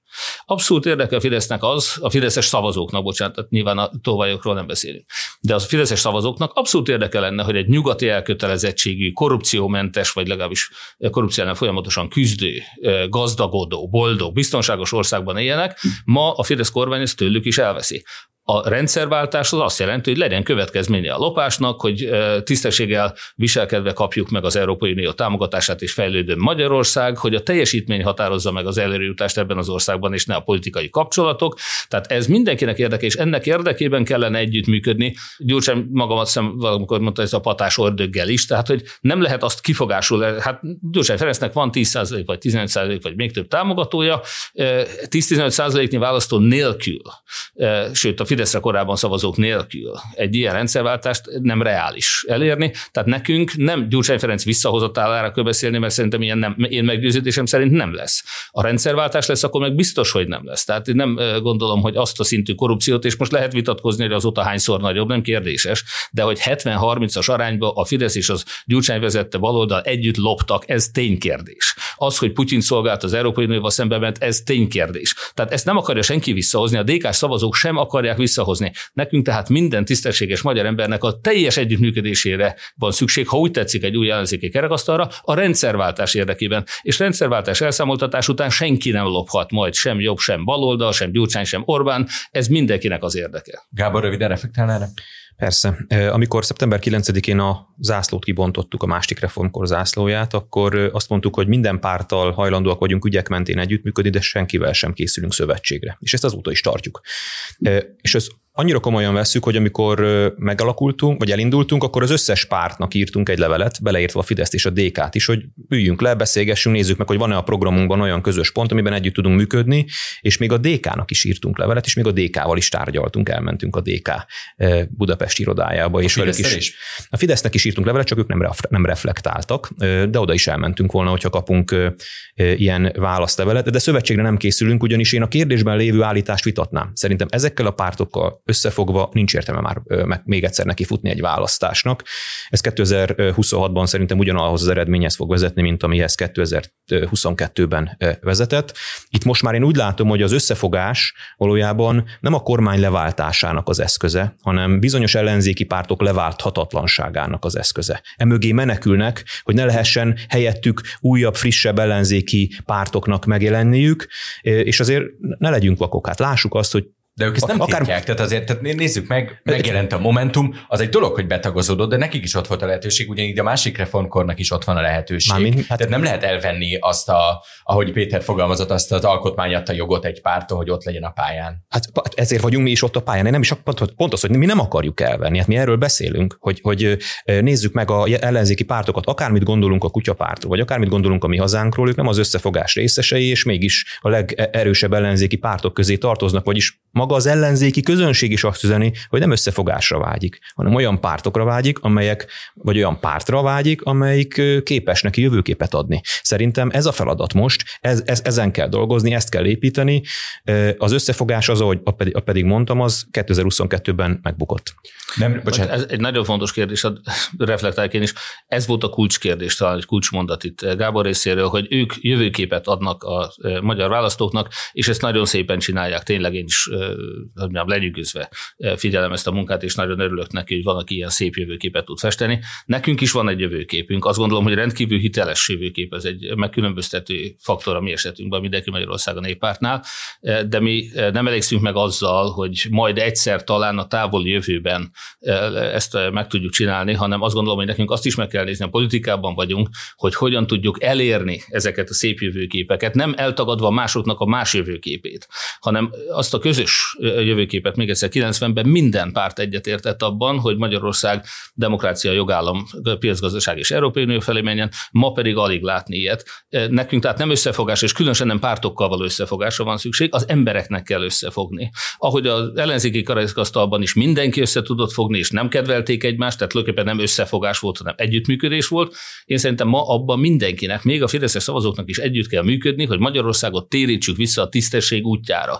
Menjünk újra nyugat felé, mert akkor tudjuk utolérni Ausztriát, ami nyugatra van, ha nyugat felé indulunk, és nem kelet felé. Tehát ebben az értelemben nekünk nem a pártokkal, de az emberekkel mindenkivel együtt kell működni. Persze, de ezek így önmagában szavak, tehát egy politikai pártnak szerintem az a feladata, hogy építse a politikai szervezeteit. Tehát, hogy mi, amivel mi most nagyon sokat foglalkozunk és dolgozunk, hogy az ország minden pontjában meglegyenek a szervezeteink, meglegyenek azok a közösségek, amire az a politika, amit, amiről itt beszéltünk, beszéltem ma ebben az adásban, az a lehető leghamarabb realitás legyen. Tehát itt mi nem valami távoli jövőképet akarunk a következő évezredben, hanem a lehető leggyorsabban a másik reformkort megvalósítani, de a realitásokkal nyilván, hogy mondjam, tisztában léve, tisztában vagyunk, és azt mondjuk, hogy ez egy nehéz és hosszú munka lesz. Azt ígértem, hogy egy két rövid kérdésem van, a másodikat akkor most pótolom be. A kormány gyakran éri kritika amiatt, hogy nincsenek nők a kabinetben.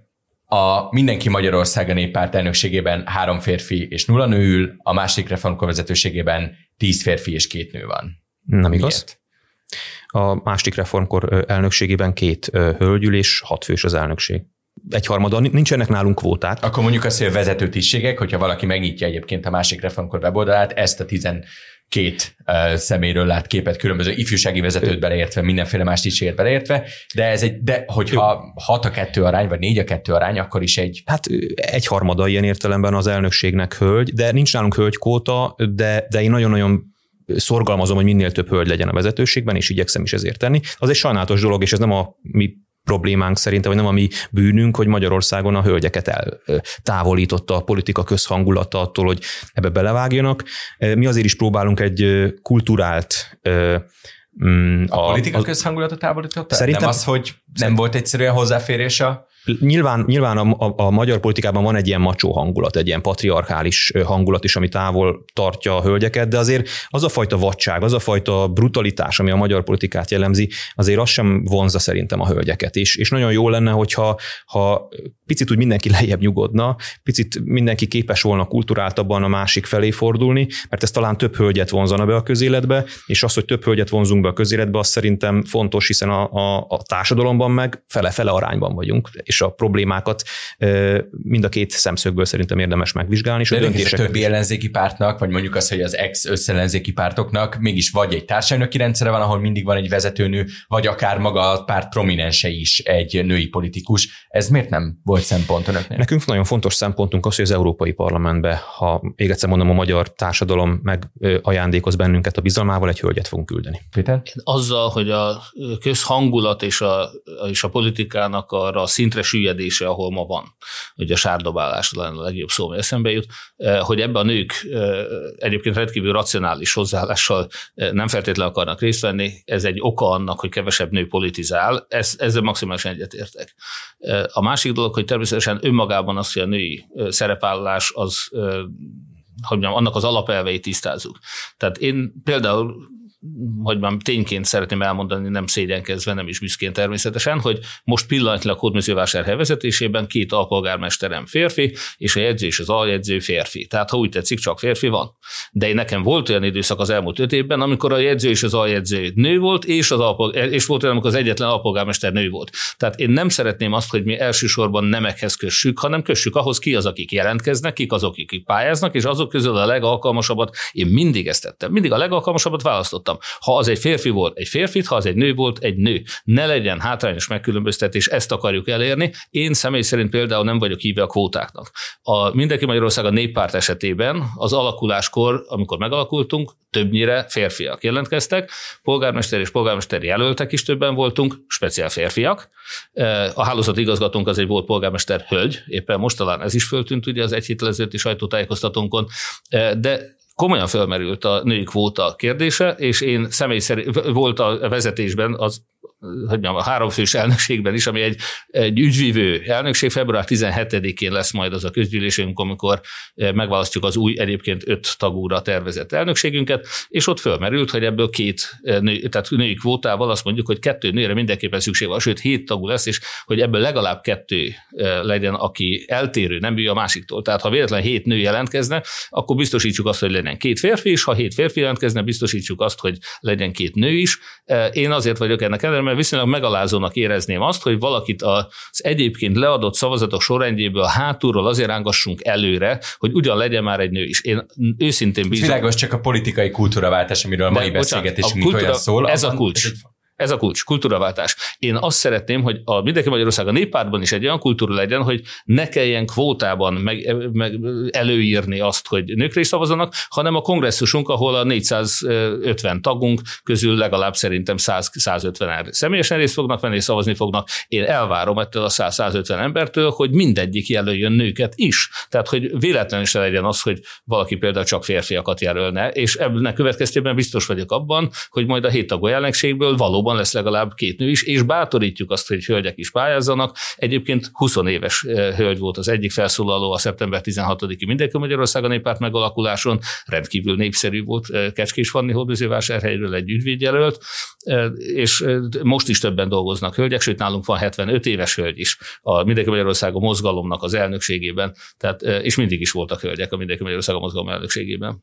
Nálunk a, a két alelnök hölgy, aki az elnökségben van, ugye a hat alelnök közül, ahogy mondtam, kettő hölgy, ők maguk mondták, hogy nem támogatják a női kvótát, mert hogy számukra megalázó Én, lenne az, hogy megalázó. úgy ülnek egy, egy testületben, hogy az valamiféle kvóta alapján van, úgyhogy én ezzel maximálisan egyetértek, hogy mindenféle diszkriminációt kerülve, kitörve ebből a magyar patriarchális gondolkodásból, de, a, de az alkalmasság legyen a szempont, és ne az, hogy valaki nő vagy férfi. Látjuk azt az ellenzéknél, és látjuk azt is, nem kell nagyon komoly politikai elemzői tudásra rendelkezni ahhoz, hogy észrevegye valaki, hogy az eddigi ellenzéki bukásokban elég nagy szerepe volt annak, hogy nem volt alulról fölfele épülő hálózat ezeknek a pártoknak, csak és kizárólag az a budapesti pártközpont, vagy leghangsúlyosabb az a budapesti pártközpont, ami leosztotta az üzeneteket az országban. Viszont az önök pártjai még abban a helyzetben hátrányban vannak azokhoz az ellenzékiekhez képest, akik a pályán vannak, hogy nyilván van egy humán, egy anyagi, egy ismertségi erőforrás hiány, mi az önök stratégiája arra, hogy kiépítsenek egy olyan lentről felfele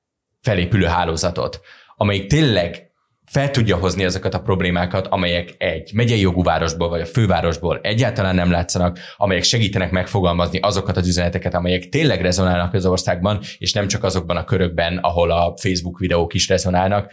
Röviden, mitől lesznek ezeknek a pártoknak követői, tagjai, aktivistái, és nem csak Facebook followerjei. Először is hadd mondjam el, hogy az az, az idéles ügyvívő elnökség három fő Kübekháza, Szent Gotthárd és Hódműzővásárhely, tehát csak vidékiek vannak ebben a mai pártvezetésben, és nyilván nem szempont, mert ebbe sincs kvóta, de biztos vagyok benne, hogy a tagjaink jelentős messze többsége természetesen vidéki, az elnökségünk valószínűleg jövőben is többségében vidékiekből áll, tehát mi, ha úgy tetszik, a legvidékpártibbak vagyunk, ezért volt nekem nagyon megmosolyogtató, amikor a Fidesz kampányában engem vidék ellenesnek, vagy vidékieket lenézőnek akartak beállítani, mint vidéki polgármestert. Vicces de azt gondolom, hogy az alulról építkezéshez visszatérve, tehát nekünk van egy mindenki Magyarország a mozgalom, illetve Kossuth körök, alapvetően egy aktivista hálózat, és alapvetően a budapesti és vidéki helyi civilekre építő mozgalmunk volt, egy nagyon jó meghatározott céllal, ugye az egy olyan szövetségnek az összetoborzásával, ahol mindenki együttműködik a rendszerváltás érdekében, legyen az egy helyi önkormányzati választás, vagy nyilván majd a 22 és hát a későbbi országos választások is. Mi azt szeretnénk, hogyha az abból a sok ezer aktivistából, aki a múltban a Mindenki Magyarország a mozgalmat támogatta, minél többen újra aktívan segítenék azt, hogy össze tudjuk gyűjteni a szükséges aláírást, el tudjuk juttatni az üzeneteinket a választópolgárok széles köréhez. Ez egyszer már sikerült 2021-ben, akkor mindenki által esélytelennek tekintetként minimális anyagi erőforrásokkal föl tudtunk építeni egy kampányt, és az ellenzéki előválasztást végül sikerült megnyernünk is. Én most azt remélem, és ebbe bizakodunk, hogy nagyon sokan megértik a választás fontosságát, olyan pártot küldenek majd az Európai Parlamentbe, aki az Európai Néppárttal együttműködve hathatósan fogja az Európai Unióból Magyarország érdekeit képviselni, minden magyarét, megjegyzem, tehát nem csak az ellenzéki, hanem a fideszes magyarokét is.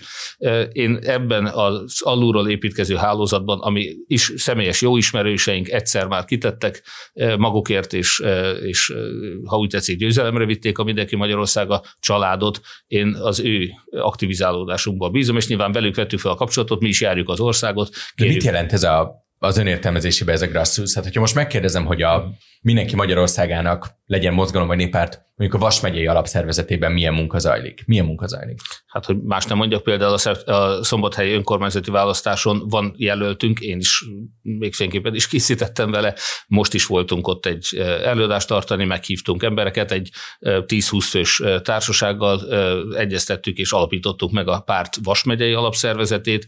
Persze, mert jobban szeretnénk, hogyha több száz lett volna, de egyébként ott konkrétan az MMM-nek körülbelül ez volt a korábbi bázisa is, és hát természetesen mondjuk a Szent Gotthárdi illetőségű Banatibor még polgármester jelöltként is el fog, el fog indulni. Ő 12 év parlamenti politizálás után most az elmúlt években a Szent Gotthárdi polgármesterségre készül, és hát ne vonjuk kétségbe, hogy amit Hódműzővásárhelyen elértünk, az a hatalmas civil energia.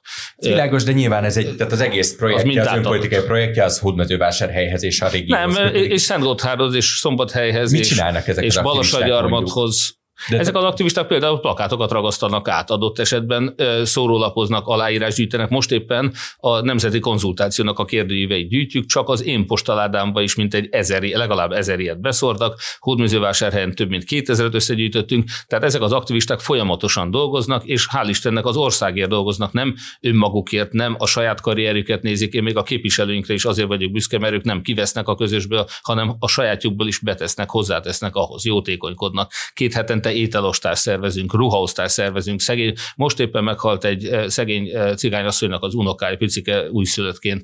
Eh, teljes egészében összegyűjtöttük a temetésére a pénzt. Tehát ezek olyan dolgok, ami nem fog bekerülni az országos sajtóba, de azt gondolom, hogy igenis egy helyi közösségnek ezek a dolgok fontosak.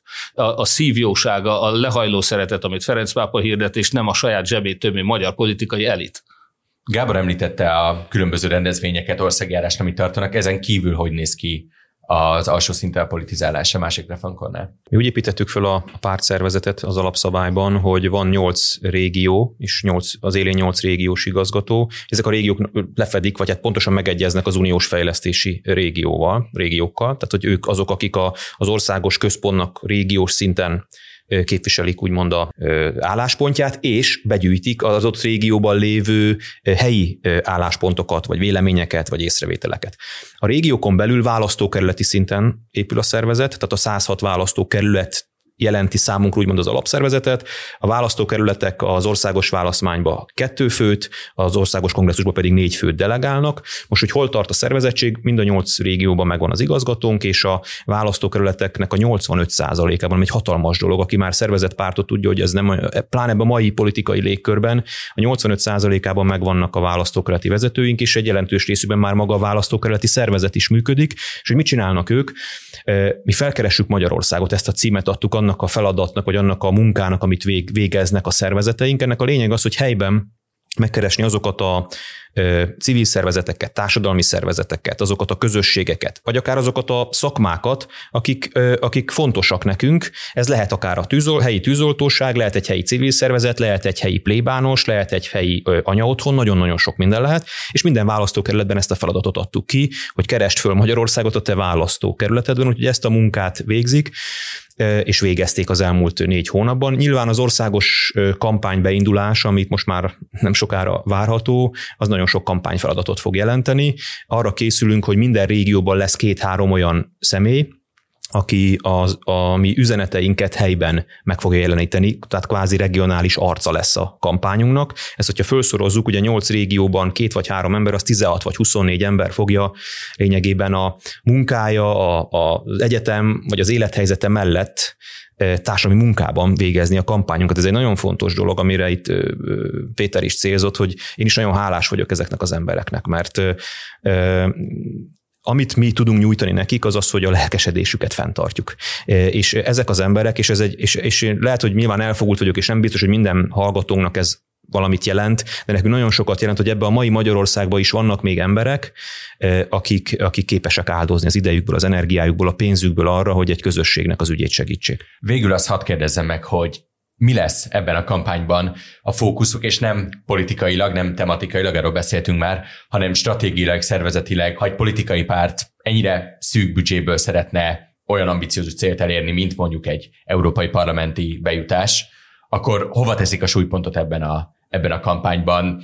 Most lehet ennyire lebagatelizálni is, hogy plakátokra, vagy szórólapokra, vagy Facebook hirdetésre, vagy helyi megjelenésre, de mi az, amiről azt gondolják, hogy hogy sikerülhet, és hogy, hogy átlökheti önöket ezen a, ezen a küszöbön. Hát itt jön az, hogy említed, nyilván mind a kettőnk számára a párt, az új párt számára a legnagyobb eszköz, ha úgy tetszik, az a vezetőnek az ismertsége.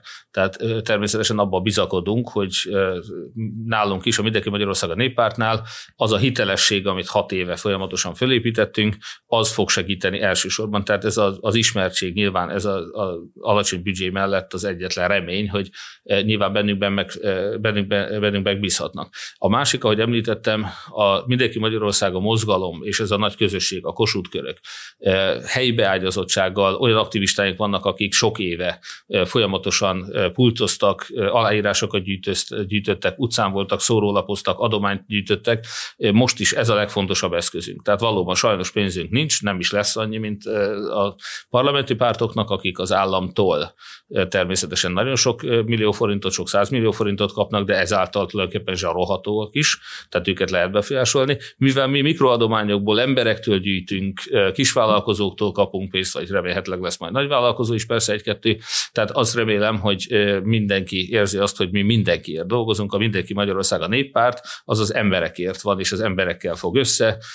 Óhatatlan, hogy ehhez hogy mondjam, a, a gerilla marketingnek, vagy a, a közösségi marketingnek az eszközeivel azt kérjük, mindenki ossza meg az üzeneteinket, beszélgessenek egymással, jutassák el a programunkat, a, beszélnek rólunk, beszélnek arról, hogy mit tudunk elérni, a Mindenki Magyarország a néppárttal, az Európai Néppárt leendő tagjaként, mit tudunk elérni az Európai Unió parlamentjében, értük a magyar emberekért. Tehát én azt gondolom, hogy egy, egy kimondottan kisköltségvetési kampányra számolunk, de remélem, hogy néhány tízmillió forint fog jutni majd szórólapokra, matricákra, és kérem, hogy minél többen terjesszék, terjesszék a jó hírünket, az igét. Mi is szeretnénk szórólapokat, de plakátokban, vagy óriás plakátban nyilván nem gondolkodunk. A két fókusz, amire, ami, amitől mi eredményt várunk ebben a választási kampányban, az egyik az az online tér és az online platformok. Ugye, ahogy mondtam, a politikai üzenetünk és a politikai célkitűzésünk az, hogy a fiataloknak visszaadjuk az országot, az online térben a fiatalok gyorsan és jól mozgósíthatóak, úgyhogy mi bízunk abban, hogy meg tudjuk ott mutatni az oroszlán körmeinket, meg az erőnket, meg a, meg a, meg a, meg a szervezettségünket. A másik pedig az az, az az élő találkozás, miközben ez pont az ellenkezője, miközben az online tér egyre inkább elural bennünket, felértékelődik az offline találkozásnak, a személyes találkozásnak az értéke, jelentősége, úgyhogy mi lábon szeretnénk ennek a kampánynak a sikerét elérni, ahogy mondtam, több mint 200 fórumot tervezünk, regionális arcokkal, meg nyilván a központi arcainkkal is, úgyhogy szeretnénk a lehető legtöbb emberrel személyesen találkozni, és remélhetőleg jó benyomást tenni rájuk. Vara Gábor, Márkizai Péter, köszönöm szépen. Mi is köszönjük, köszönjük szépen. Hallgatóinknak pedig köszönöm szépen a figyelmet. A főke hamarosan folytatódik, de talán ennél is fontosabb, hogy jövő héten indul a HVG podcastok tavaszi évadja. Hét különböző műsorra készülünk, lesznek régi ismerősök és két teljesen új podcast is. Iratkozzanak fel a HVG podcastokra és kapcsolják be az értesítéseket, hogy egyetlen adásunkról sem maradjanak le. Én Nagy Iván László vagyok, viszont hallásra.